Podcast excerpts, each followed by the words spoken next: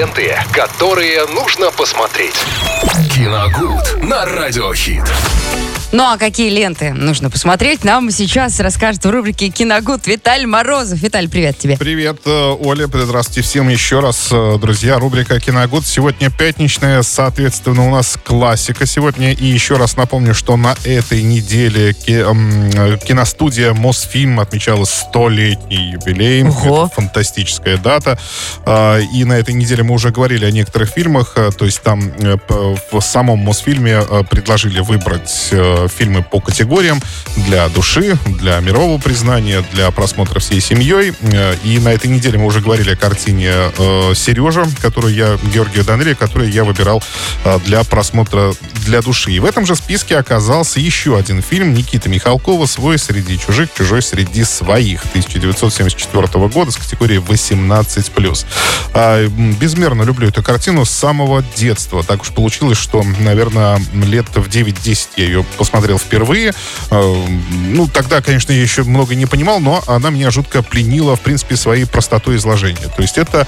Я еще тогда этого не понимал, но это был наш такой советский э, вестерн. Но... Уже тогда закладывался фундамент Виталия да. Морозова э, То есть как-то я более привычно к вестернам относился. Это должны были быть обязательно какие-то ковбои там на лошадях. А в принципе это тоже, тот же самый жанр, просто снятый в СССР. Назывался он у нас Истерн, не вестерн, то есть не по, по месту положению. То есть там вест, запад, соответственно, здесь ист, восток. Вот. Э, и я, мне очень понравилась тогда эта картина. Помню очень хорошо свои первые впечатления. Там, в общем-то, все было для приключенческого фильма, который любят мальчишки. То есть и стрельба, и погоня, и все такое. Вот. Чуть позже уже начал я потом еще раз, еще раз его посмотрел с возрастом. Начал отмечать художественные, естественно, какие-то особенности и замечательную игру актеров. Здесь главную роль исполняет Юрий Богатырев, э, который физически, фактически хм, интересно сказал. В общем, физически трансформировался для э, этой роли, он очень сильно похудел. Э, то есть сбросил просто какое-то невероятное количество веса для того, чтобы достоверно сыграть сотрудника ЧК. Ну, в такие непростые годы для СССР, то есть это там показываются 20-е годы. Я напомню, грабят поезд бандиты с золотом, который предназначался голодающим. И чекистам, ну, соответственно, нужно было найти это золото. Но оказалось все не просто так. Э, бандиты сделали хитрый ход.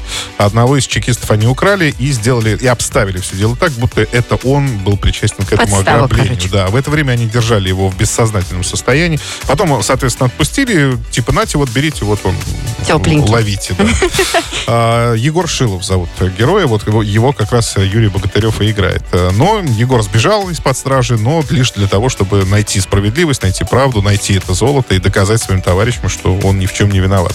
В общем, замечательная картина, которую я вот регулярно пересматриваю. Один из э, таких образчиков советского исторна. И Никита Михалков здесь э, еще тоже роль исполняет, причем отрицательную играет, главаря бандитов. И делает очень это колоритно там невероятно. Я думаю, что вы видели изображение где-то, может быть, его такого с усами кучерявого и с пулеметом в руке. То есть это одни такие вот знаменитые фотографии Михалкова. Вот. Э, ну, замечательное кино, в общем-то, о мужской поддержке, о мужской дружбе.